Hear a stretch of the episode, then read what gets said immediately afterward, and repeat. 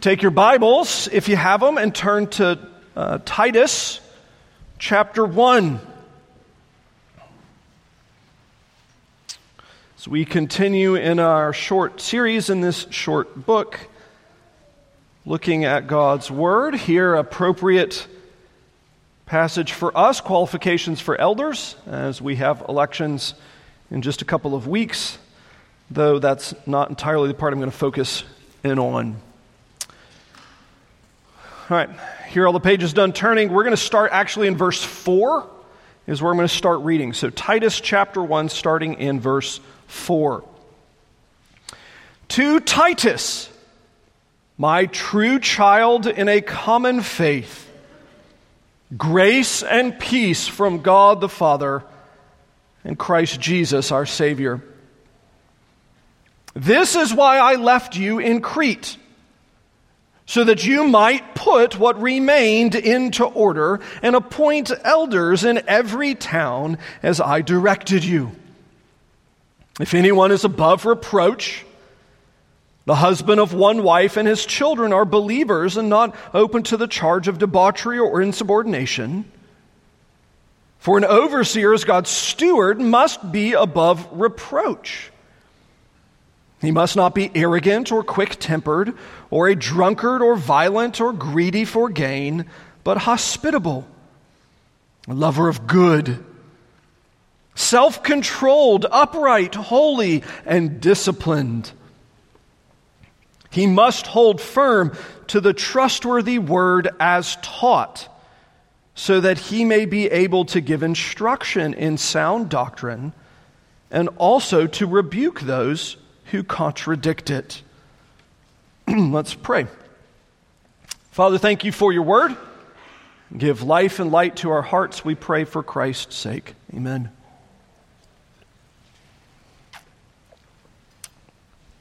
You probably remember the song. One of these is not like the others. One of these just doesn't belong. Or you probably can hear the tune in your head. I actually had to look up the lyrics because I don't remember the rest of it. Those are only two, uh, two lines that mattered, really.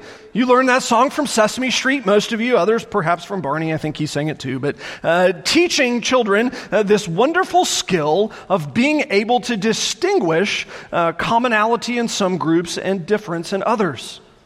Here's three fruits and an automobile. Okay, one of these is not like the others. I can easily distinguish which one it is. One doesn't look like the rest.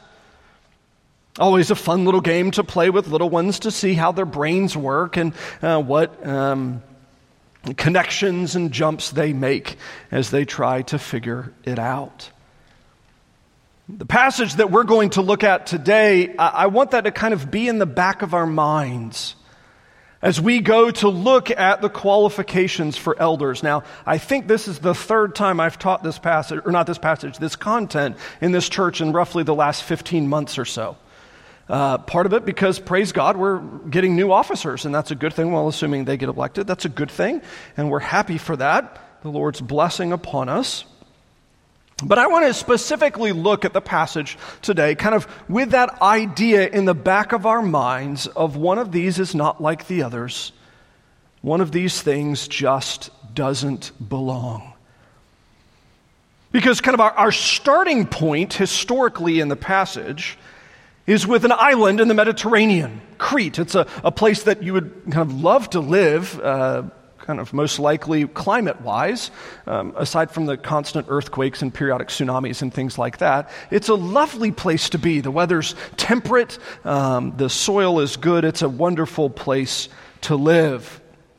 However, uh, as people had spent time on that island and grown and developed, the culture uh, maybe had reflected uh, a culture that had lived on an island that was a perfect place to live for too long.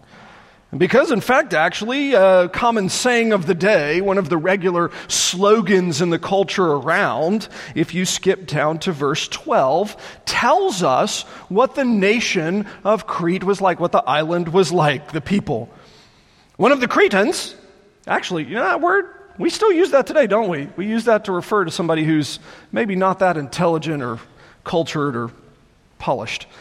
Uh, one of the Cretans, a prophet of their own, said, Cretans are always liars, evil beasts, lazy gluttons. Wow. That is not the ringing cultural endorsement I'd like to have said about the place that I've grown up. You've grown up in Crete. You wouldn't, wow, that's uh, not a badge of honor that uh, you'd like to wear. Uh, one of those kind of, hmm, where are you from? I'm, I'm Crete. You're going to mumble your answer. Interestingly, though, at some point along the way, and as best we can guess, we think this letter is probably written um, kind of in between Paul's two imprisonments. Uh, Paul has stopped in and started church planting on this island. It's not a big one, there's not a lot of people, there's not a whole lot of cities or towns, as we might call them today. Uh, but churches have started to grow. And the church has started to grow kind of in the midst of a culture that is defined by its evil. A people group who are known for being lazy. A people group who are known for being indulgent of their fleshly desires. A people group that is known for not always sticking to the truth. A people group that are known for being inventive in the ways of evil. It's actually, I think, really appropriate because, man, that sounds a lot like the place I live in now, doesn't it? Sounds a lot like kind of our global reputation as a country. A country that's filled with people that are sometimes lazy and don't always like to work hard filled with a culture that worships our own sensual desires. We worship our own sexual preference. We worship that which makes us feel good, and you can't tell me any different. A nation that has a struggling relationship with the truth. I mean, just turn on the news for 10 minutes. Don't turn on the news for 10 minutes. It doesn't make your life any better. I mean, turn on any politician speech. Actually, don't turn on any politician speech. A nation that doesn't really love the truth. A nation that, honestly, if we're going to be candid, if we're, I mean, just really brutally honest, we love ourselves and we love our pleasures. That's it. That's what we love. We love ourselves and we love our pleasures. We love the things that make us feel good emotionally we love the things that make us feel good physically. We love the things that make us feel good sexually. We love the things that make us feel good personally. We love our pleasures. And in, in such a way, we're kind of perfectly situated to listen to a letter like this. That's the culture background. That's the uh, one of these things is not like this. This is what the other things are. This is what everything in the land looked like in Crete. This was a people group who were known for this immoral type of living. And in the midst of that, Paul has sent Titus, one of his proteges, to go and try to pastor the churches on this island. Wow, what a task, huh? To come in and establish the churches that Paul has already planted and to build them up and to teach them to look different from the land around them to teach them how to live differently than the culture around them, to teach them how to be different from everyone else. And by that, we don't mean weird. This wasn't, you know, pastoral ministry on how to be obnoxious. I could teach that if I wanted to. I'm good at that. It's an effort to teach how to be holy how to live according to God's law, how to not be indulgent of self, but instead to be submissive to God. You see, that's actually kind of our starting point with how the, the whole book begins. That's why I started in verse 4. You have this address to Titus. Titus, you are to be this pastor, my true spiritual child. We share a common faith. It's your task to go and do this ministry. And what's the, the foundation for it all? What's the beginning point? What's the starting point of the entire conversation? The grace of God and the peace that comes from God our Father and Christ Jesus our Lord. This is Pauline language to say the beginning point of a conversation in a culture that loves itself, that loves its pleasures, a culture that's actively killing itself with its own idolatry. The church's message does not begin with our ethics, what we should or shouldn't do. The church's conversation doesn't begin with our morality, what's right or wrong. The church's conversation doesn't begin with our ontology, what it means to be. the church's conversation begins with the gospel of Jesus Christ. That's the starting point. One of, things, these, one of these things is not like the others. Uh, a people that begin their identity, that begin their belief, that begin their very life not on themselves, but on the truth of the gospel. And the truth of the gospel is this, friends that at one point in your life, you too looked like everyone outside. That our lives at some point were not distinguishable as different in any remarkable way. Our gifting wasn't better, our beauty wasn't better, our humor wasn't better. There was no thing better about us.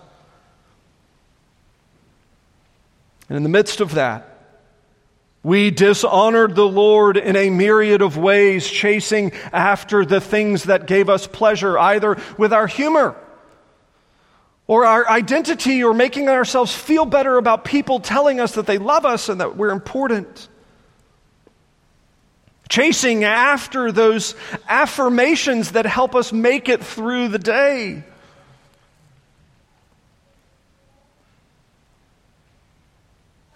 Avoiding the pain that comes from living in a fallen world. And in the midst of that,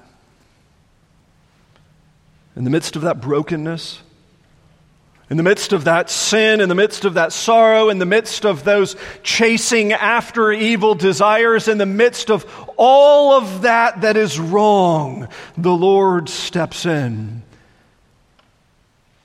and grabs his child. To make them new from the inside out, replacing that which is unseen first to then have consequence with that which is seen. The Lord always deals with the heart first, hoping the hands will follow in pastoral ministry. He freely gives the forgiveness of his Son to his people. Now, we live in a part of the country that has historically been very good about kind of talking about Christianity kind of as uh, almost like the monopoly get out of jail free card, right? Get out of hell free. You want to avoid hell, here's how you do it. And honestly, there's a great, that's a great reason. I mean, hell is terrible. I don't want to go there. You shouldn't either.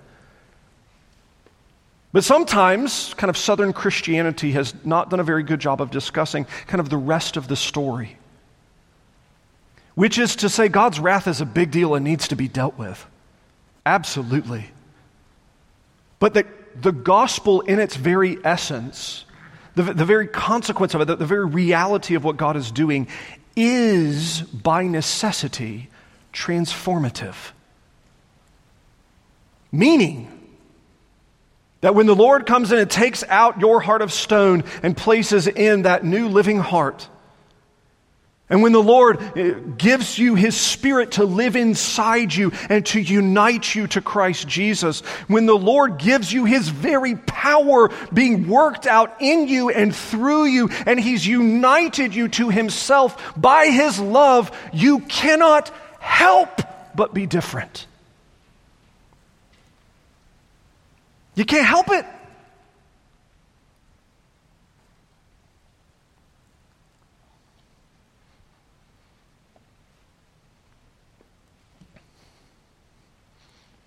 Is totally new. You see, again, kind of in Southern Christianity, we've done a good job of talking about the gospel as it's a chance to get out of hell. But the problem is that when the going gets tough, that doesn't actually carry us very far. And we haven't done a good enough job talking about one of these things is not like the others. One of these things just doesn't belong. That, that definitively, when the Lord works in a person's life, He is making them different. And that cannot be avoided, though it can be fought against.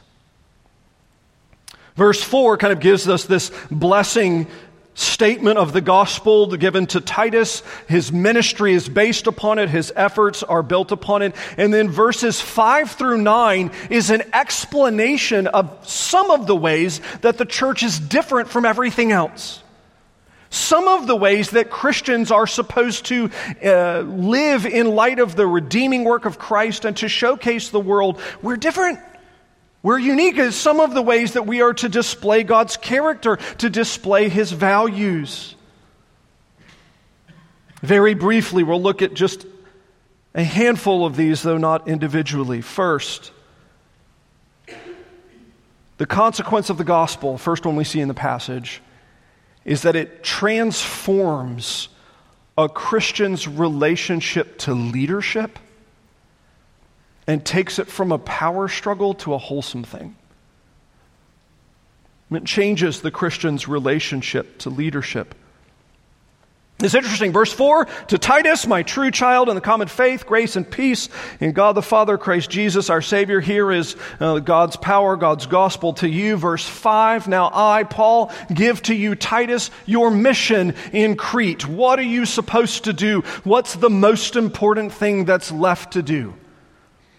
And again, this kind of shows where we're at uh, as a culture and sometimes as uh, Christians today. We think, well, if they know Jesus, praise God, they motor on. Let's go. Go, go, go evangelize. Great. Glory, hallelujah. Or, you know, go, go improve your worship together. Okay, praise God. Go, go write a new hymnal or, you know, figure out how to put the Psalms into metrical order. Great. Okay, wonderful. What does he do, actually, interestingly? Go establish leadership. This is why I left you in Crete. This is why you're even here, Titus. This is your job as a pastor. That you might put what remained into order. There's a task that's left that hasn't been finished. And that task is to appoint elders in every town as I directed to you. So, what he's uh, articulating here is functionally kind of using our current language today.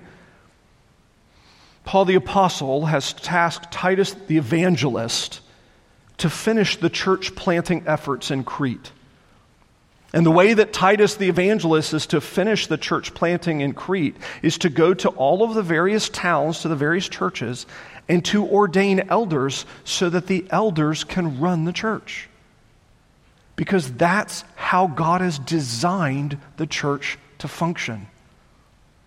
That's, that, that's the appropriate thing. It's, it's the good way to do it.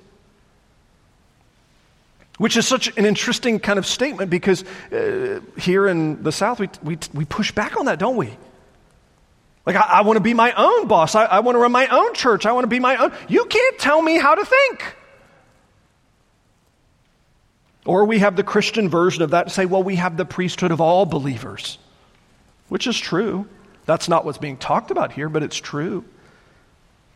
It's interesting, though, that, that the Lord is actually saying that in order for the church in a fallen world to be healthy, now this will go away in the life to come. We don't have elders in, in heaven, new heavens, new earth. But the church in a fallen world, as part of the way she is designed to operate, is for her to have some that govern over other, over, govern over others. That was a really hard sentence to get out for some reason. And that it's not supposed to be kind of this exploitive, exploitative, kind of power based, nasty sort of relationship, but a reflection of God's designed order that He has appointed some to rule over others, and for us all to be submissive to someone and to Christ. You see, this kind of, again, it, it flies in the face of the cultural moment that we live in. Right? The current cultural moment that we live in now is everybody wants to be their own boss. They want to be their own king. They want to be their own God. They want to be the one who is in charge of everything. That the individual gets to determine what they believe, the individual gets to determine what's right and wrong, the individual gets to determine what is true and what's not. The individual gets to determine everything. And I find it just so intriguing that the Lord's idea for how the church is to be is like, no, no. It's never been about the individual running the show. It's been about the church corporate and the Lord governing his church through his officers.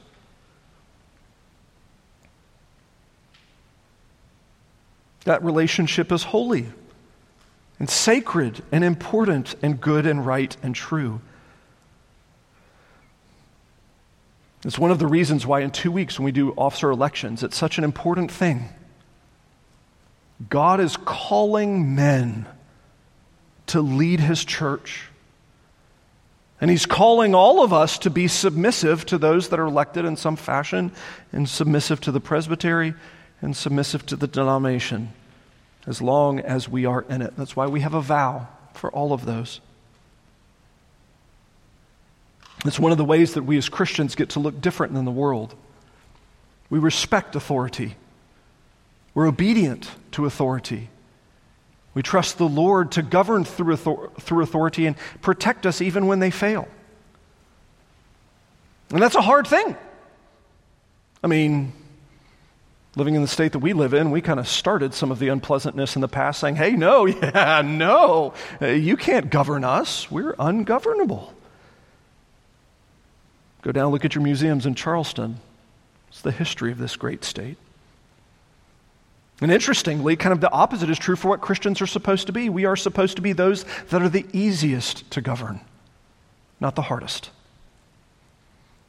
It's very trendy in kind of internet circles now to try to brand yourself as ungovernable.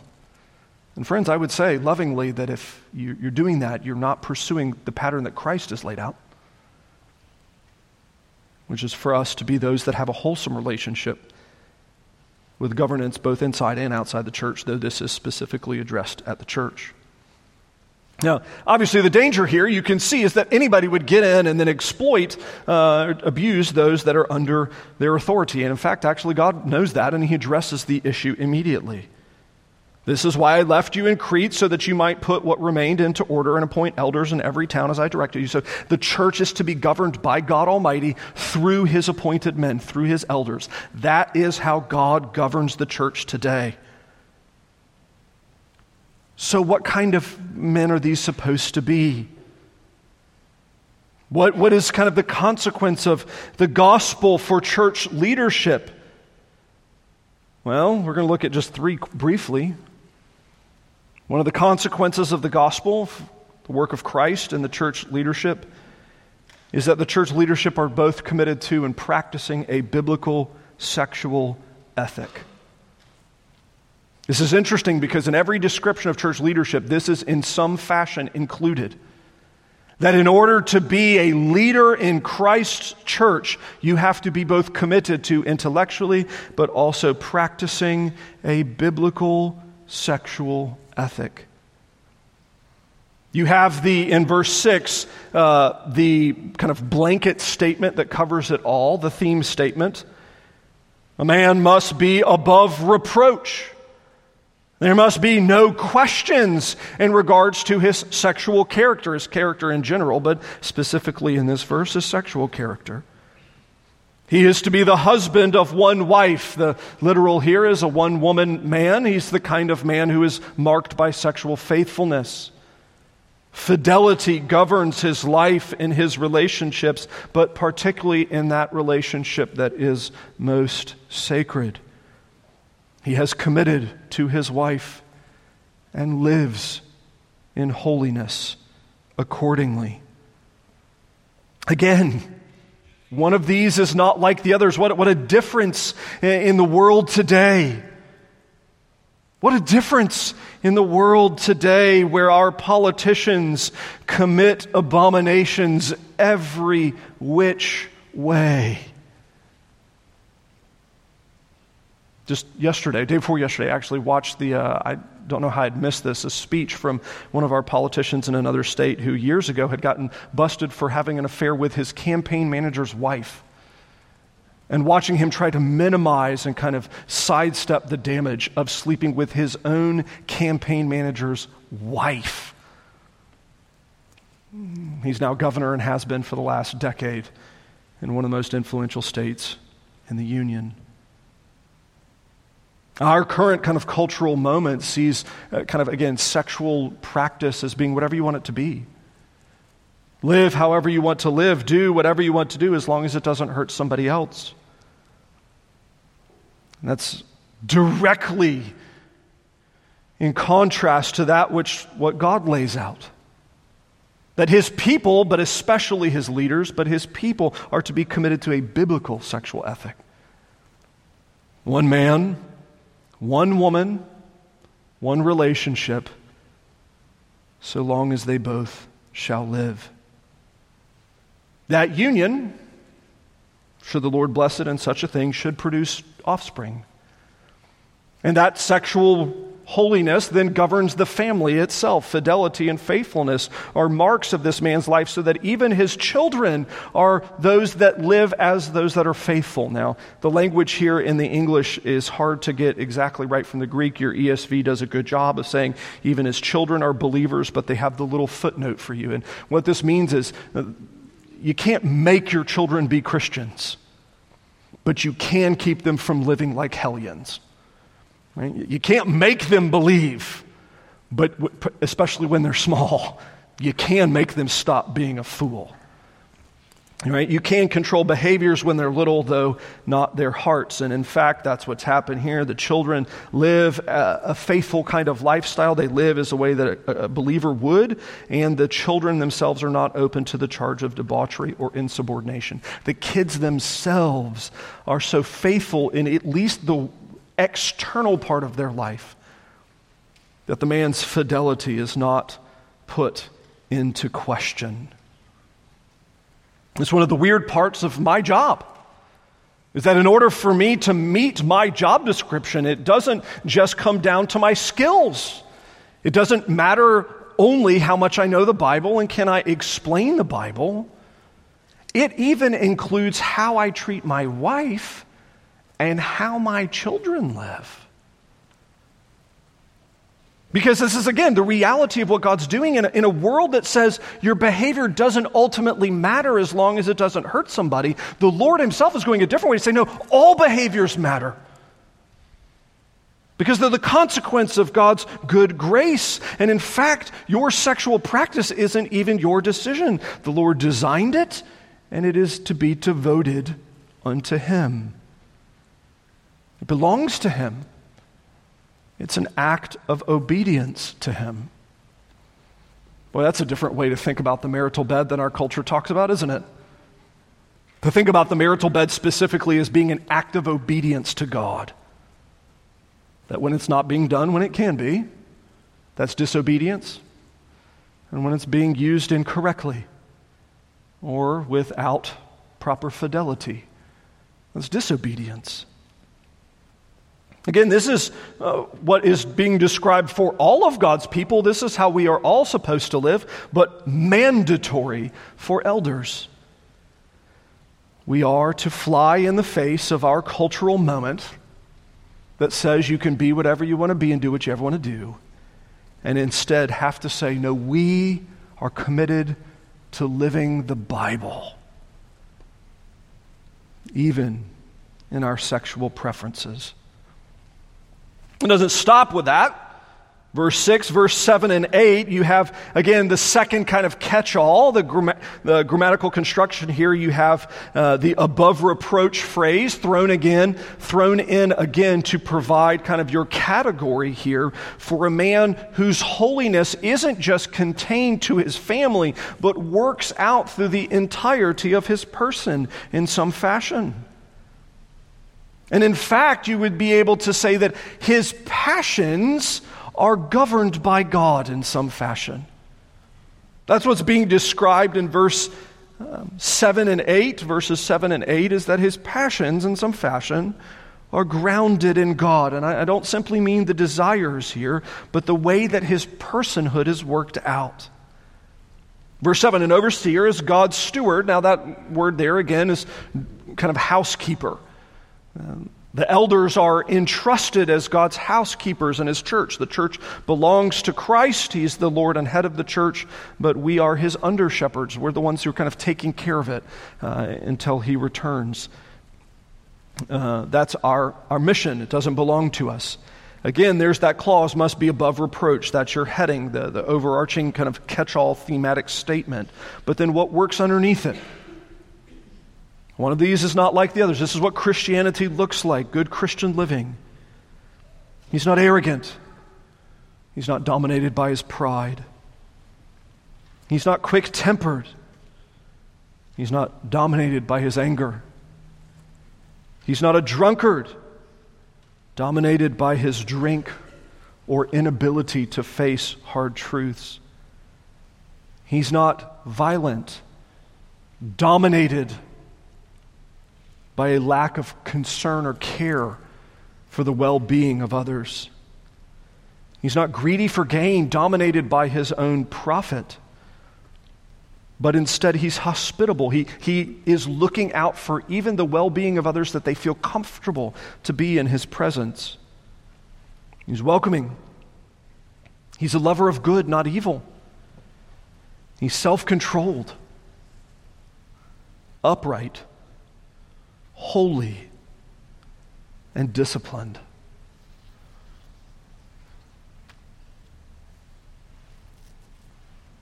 What a contrast from what kind of, again, our cultural moorings are currently. We live in the greatest nation on earth, and what I personally believe is the greatest state in the greatest nation on earth. And even in this great state, in this great nation, can you imagine if in our next mayoral race we had a candidate who just put hospitable, lover of good, self controlled, upright, holy, and disciplined as the platform they were running on? That was it. Maybe, in fact, actually, when they got into the debate and had a chance to, you know, speak about it publicly, they said, well, my, my political platform is to speak against arrogance, being quick tempered, drunkenness, violence, and greed. Does that candidate get elected? Does, if that was for president, does that candidate even make it out of the primaries? Does that candidate make it past the first primary? No. I mean, while that person would be wonderful, I mean, first thought all of us would have would be your politician, so I don't think you're telling the truth. But secondly, like that's not what our nation values. We, we don't love those things. We, we love greed. We hate being self controlled. We don't like discipline. We like being able to live as flamboyantly and uh, boisterously and sinfully as we possibly can. We, we don't care. We don't want to be hospitable. We, we want to, we want to be uh, grumpy toward other people, and it's all their fault. It's interesting that what you have presented here is what does the, the Christian look like? Is it's a person that's well ordered in their relationships with the world around them. A person who's well ordered in their money, who's well ordered in their relationship with alcohol, a person who's well ordered in their relationship with their temper, a person who's well ordered with their frustrations, a person who has their life well ordered.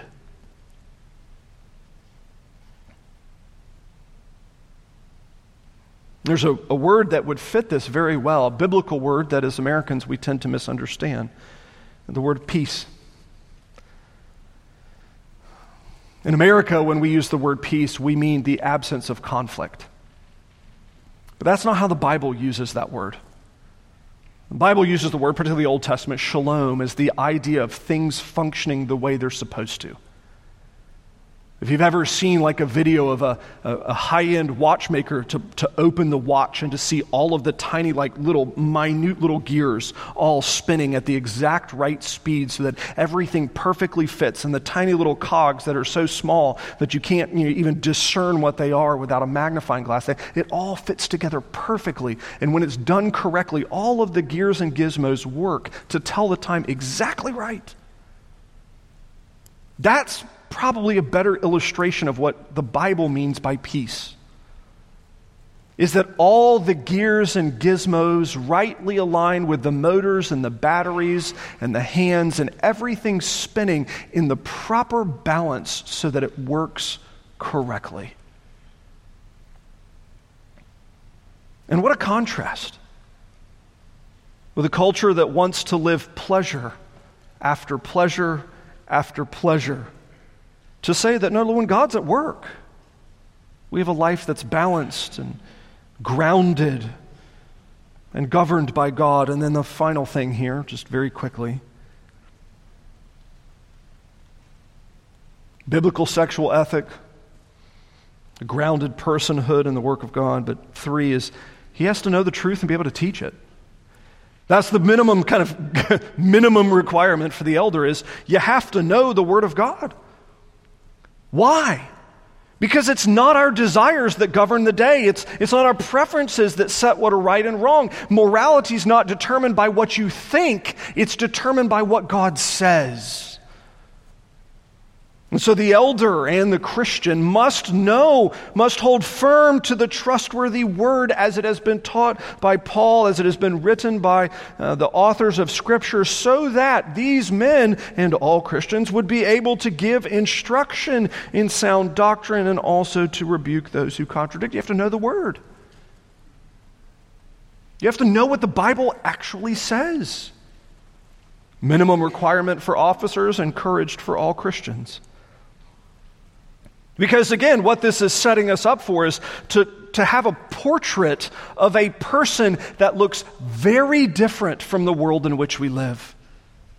The world in which we live is, is encouraging people to pursue whatever makes them feel good. And interestingly, what is being presented here is the portrait of a person who has been changed by the Spirit of God and that transformation has been worked out in their sexuality, it's been worked out in their family, it's been worked out in their temper, it's been worked out in their finances, it's been worked out in their alcohol, it's been worked out even in their understanding of what truth is and where truth is to be found. So that God governs who they are. Now, I will end with just a couple of brief applications very quickly. One, when you elect elders, and I would even say deacons as well, make sure they're good and godly men. Make sure they're good and godly men. Now, I've already told you in the announcements who our four guys are up for election. Uh, you should know who those guys are before the election in two weeks. Please go talk with them. Have a conversation with them. Ask them about the Bible. Ask them about who they are. Ask them because it's your job to vote for them. I don't get to put them in. I'm, this is not, I'm not a pope that gets to install them. I'm not evangelist Titus. I haven't been given that power. Y'all elect them. Go talk to them. Secondly, there is a logical flow to the passage that the, the gospel transforms people, but then transformation becomes kind of this all consuming thing that works out in the life of the person. We talked about this in Sunday school from the 1 Corinthians 6 passage, and such were some of you. That's the way that God works is when, when Christ comes into your life, he makes you new and change happens. And I would, as part of that, then, as a faithful pastor, hopefully, uh, give you just a touch of warning to say that if you don't see change happening in your life, that is a point of concern. Now, it's a point of concern in one of two ways. One, it could be a point of concern because you actually are changing, but are unwilling to see the work that God is doing. Right? That's a possible. I know those people that the Lord's making them new and He's radically transforming them, and uh, habits are being transformed, they're a different person than they were last year, and they're still committed to being grumpy about where they were last year. If that's you, friend, repent, be thankful for God's redeeming work. Second kind of category that might be concerned is that for some of us, we might not see change. And the reason for that is because we might not be trying. We might be in that category of that kind of classic Southern Christian that says, I love Jesus because he gets me out of hell, but it doesn't impact how I live. He changes how I die, but he doesn't change how I live. And friends, if you're in that category, I worry. Because it's a logical consequence that if the Spirit is present, He will change you. I would ask and encourage that you stop fighting against Him and embrace His work. Because our calling as Christians is to be, the Sesame, Strong, Sesame Street song doesn't get it terribly wrong. One of these things is not like the others. We're called to be different than everything else out there. And the only way we can be different is if the Spirit of God is at work within us. Let's pray. Lord, we thank you for your word. We thank you for your truth. We ask that you would forgive us for sin and that you would equip us to live a new life for Christ's sake. Amen.